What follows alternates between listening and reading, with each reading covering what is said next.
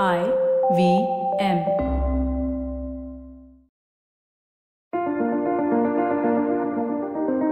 You are the most valuable investment you will ever make. Hi, I'm Zarina Poonawalla, your leadership coach, life coach, and emotional intelligence coach. You probably know me from the Empowering series, and this is my new show, The Life Manifesto with Zarina Poonawalla. I'm going to coach you to be the best version of yourselves. So get ready to create, attain, and manifest the life you've always desired and make it your reality.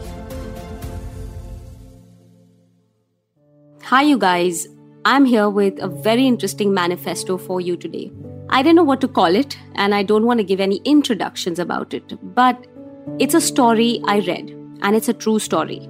So it made me think. It made me think really long and really hard. And I thought to myself, if I am thinking so long and hard, why should I leave you out of it? so I decided I'm going to share this true story with you. And it's quite worth your time, so just stay with me while I'm at it, okay? So here goes. There was a young boy, a young boy named Charlie Plumb, and he graduated from the Naval Academy. Eventually, he completed his training and became part of a program. Now, this program is famously known as Top Gun. You've all heard of Top Gun, and Top Gun is a film as well. During the course of his career, Charlie Plumb actually flew 74 successful combat missions over North Vietnam. Wow. Now, Charlie was about five days away from the end of his tour when he took off on his 75th mission. But as fate would have it, it didn't go as the previous ones did. In fact, it was quite the opposite. His plane was attacked and destroyed. But luckily, somehow, Charlie survived. He ejected and parachuted straight into enemy lines. Naturally, nothing went as planned, and this was his 75th mission. Charlie landed in enemy territory, and after that, he spent six years in a Vietnamese prison. And needless to say, he was tortured, he was troubled, he was not given food, he lived in solitary confinement in a small cell, and whatnot. But six years of his life, he was in a prison.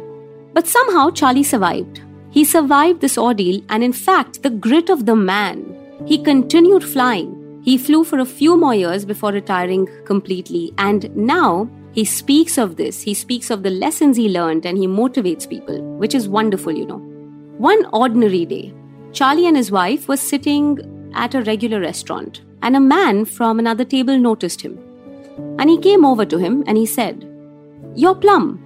You flew jet fighters in Vietnam from aircraft carrier Kitty Hawk. You were shot down.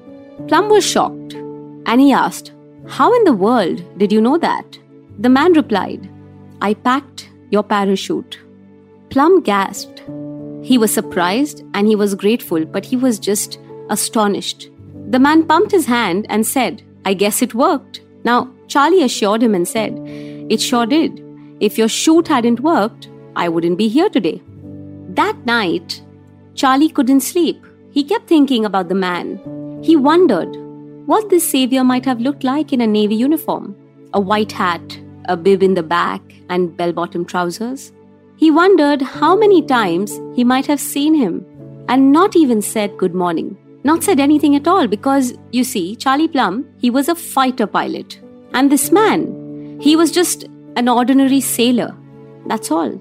So the question really is, and that's what Charlie Plumb likes to ask, rather, Captain Charlie Plumb likes to ask Who is packing your parachute?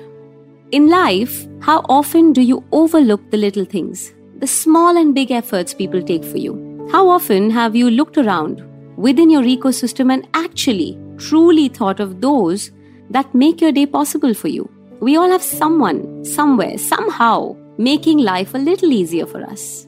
Whether it's your teacher giving you an extra class, or your helper packing your lunch today, your Uber driver, or your partner filling up the fuel tank so you don't waste time while going to work.